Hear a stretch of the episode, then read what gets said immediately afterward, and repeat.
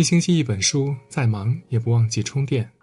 我是安东尼，今天我们要分享的是：你会跟谁结婚，早就命中注定了。曾看到过一个街头采访，问题是你愿不愿意嫁给一个很爱你但是很穷的男生？有女生回答说：“假如我有钱的话，我愿意。”但在我看来呢，如果两个人之间差距太大了，在婚姻问题上才更要慎重考虑。千万不要抱着爱情至上的想法，轻易嫁给一个与你价值不相匹配的伴侣，也就是所谓的下嫁。因为两个价值不对等的人是不可能仅仅因为爱情就能达成和谐的。最近的热播剧《底线》中，秦岭的遭遇呢让人唏嘘。他是一个有城市户口、有编制的音乐老师。而丈夫家的家境呢是一般的，学历不高，但是有些小聪明，能说会道。两个人结婚的时候呢，因为丈夫家里条件不好，她出钱买了房子，又在公婆的要求下把丈夫的名字加在房本上。她认为两个人要在一起一辈子，多付出一些呢没什么。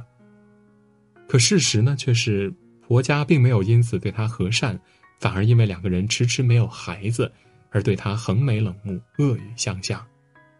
对收养来的孙女儿呢，也从不善待，甚至还曾把孩子遗弃在火车站。丈夫做生意失败之后，将一堆烂摊子扔给她，还试图偷偷卖掉房子去还债。后来秦岭患癌，不久于人世，她想要离婚保全房产，以此给自己的母亲和孩子最大的保障。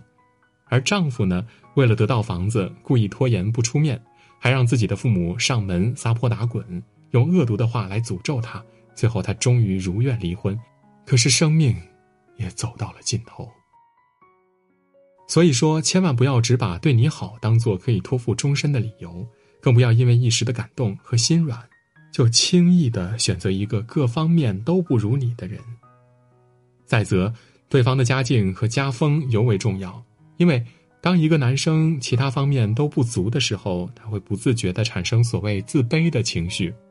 为了能和你在一起，就只能用廉价的情绪价值，或者偶尔的小恩小惠来讨好你，开空头支票来欺骗你，要么就是用你的某点不足拼命的来打压你，以此来换取内心的平衡感。而一旦你放低姿态选择了下嫁，时间一长，不管你的条件有多优秀，都会被你的伴侣亦或是伴侣的家人看不起，把你的付出视作是理所当然。甚至变本加厉的要求和索取。恋爱是两个人的事儿，但是婚姻从来不是。在处处都是柴米油盐的现实生活里呢，友情并不能够饮水饱。简·奥斯汀曾经说过：“婚姻只考虑家境是荒谬的，不考虑家境是愚蠢的。”婚姻是讲究门当户对、势均力敌的，这里指的不仅仅是经济条件的匹配，更多的是在精神层面，包括生活观念、道德三观能否达成一致。就比如我的一个老友，她和丈夫呢已经结婚多年，但却依然能够默契和谐，原因就在于他们的成长经历相似，圈子相同，相处起来呢就很融洽了。朋友喜欢画画，丈夫就经常陪她去看画展；丈夫喜欢喝茶，朋友就会去学习茶艺。闲暇的时候呢，两个人还能一起品茶聊天。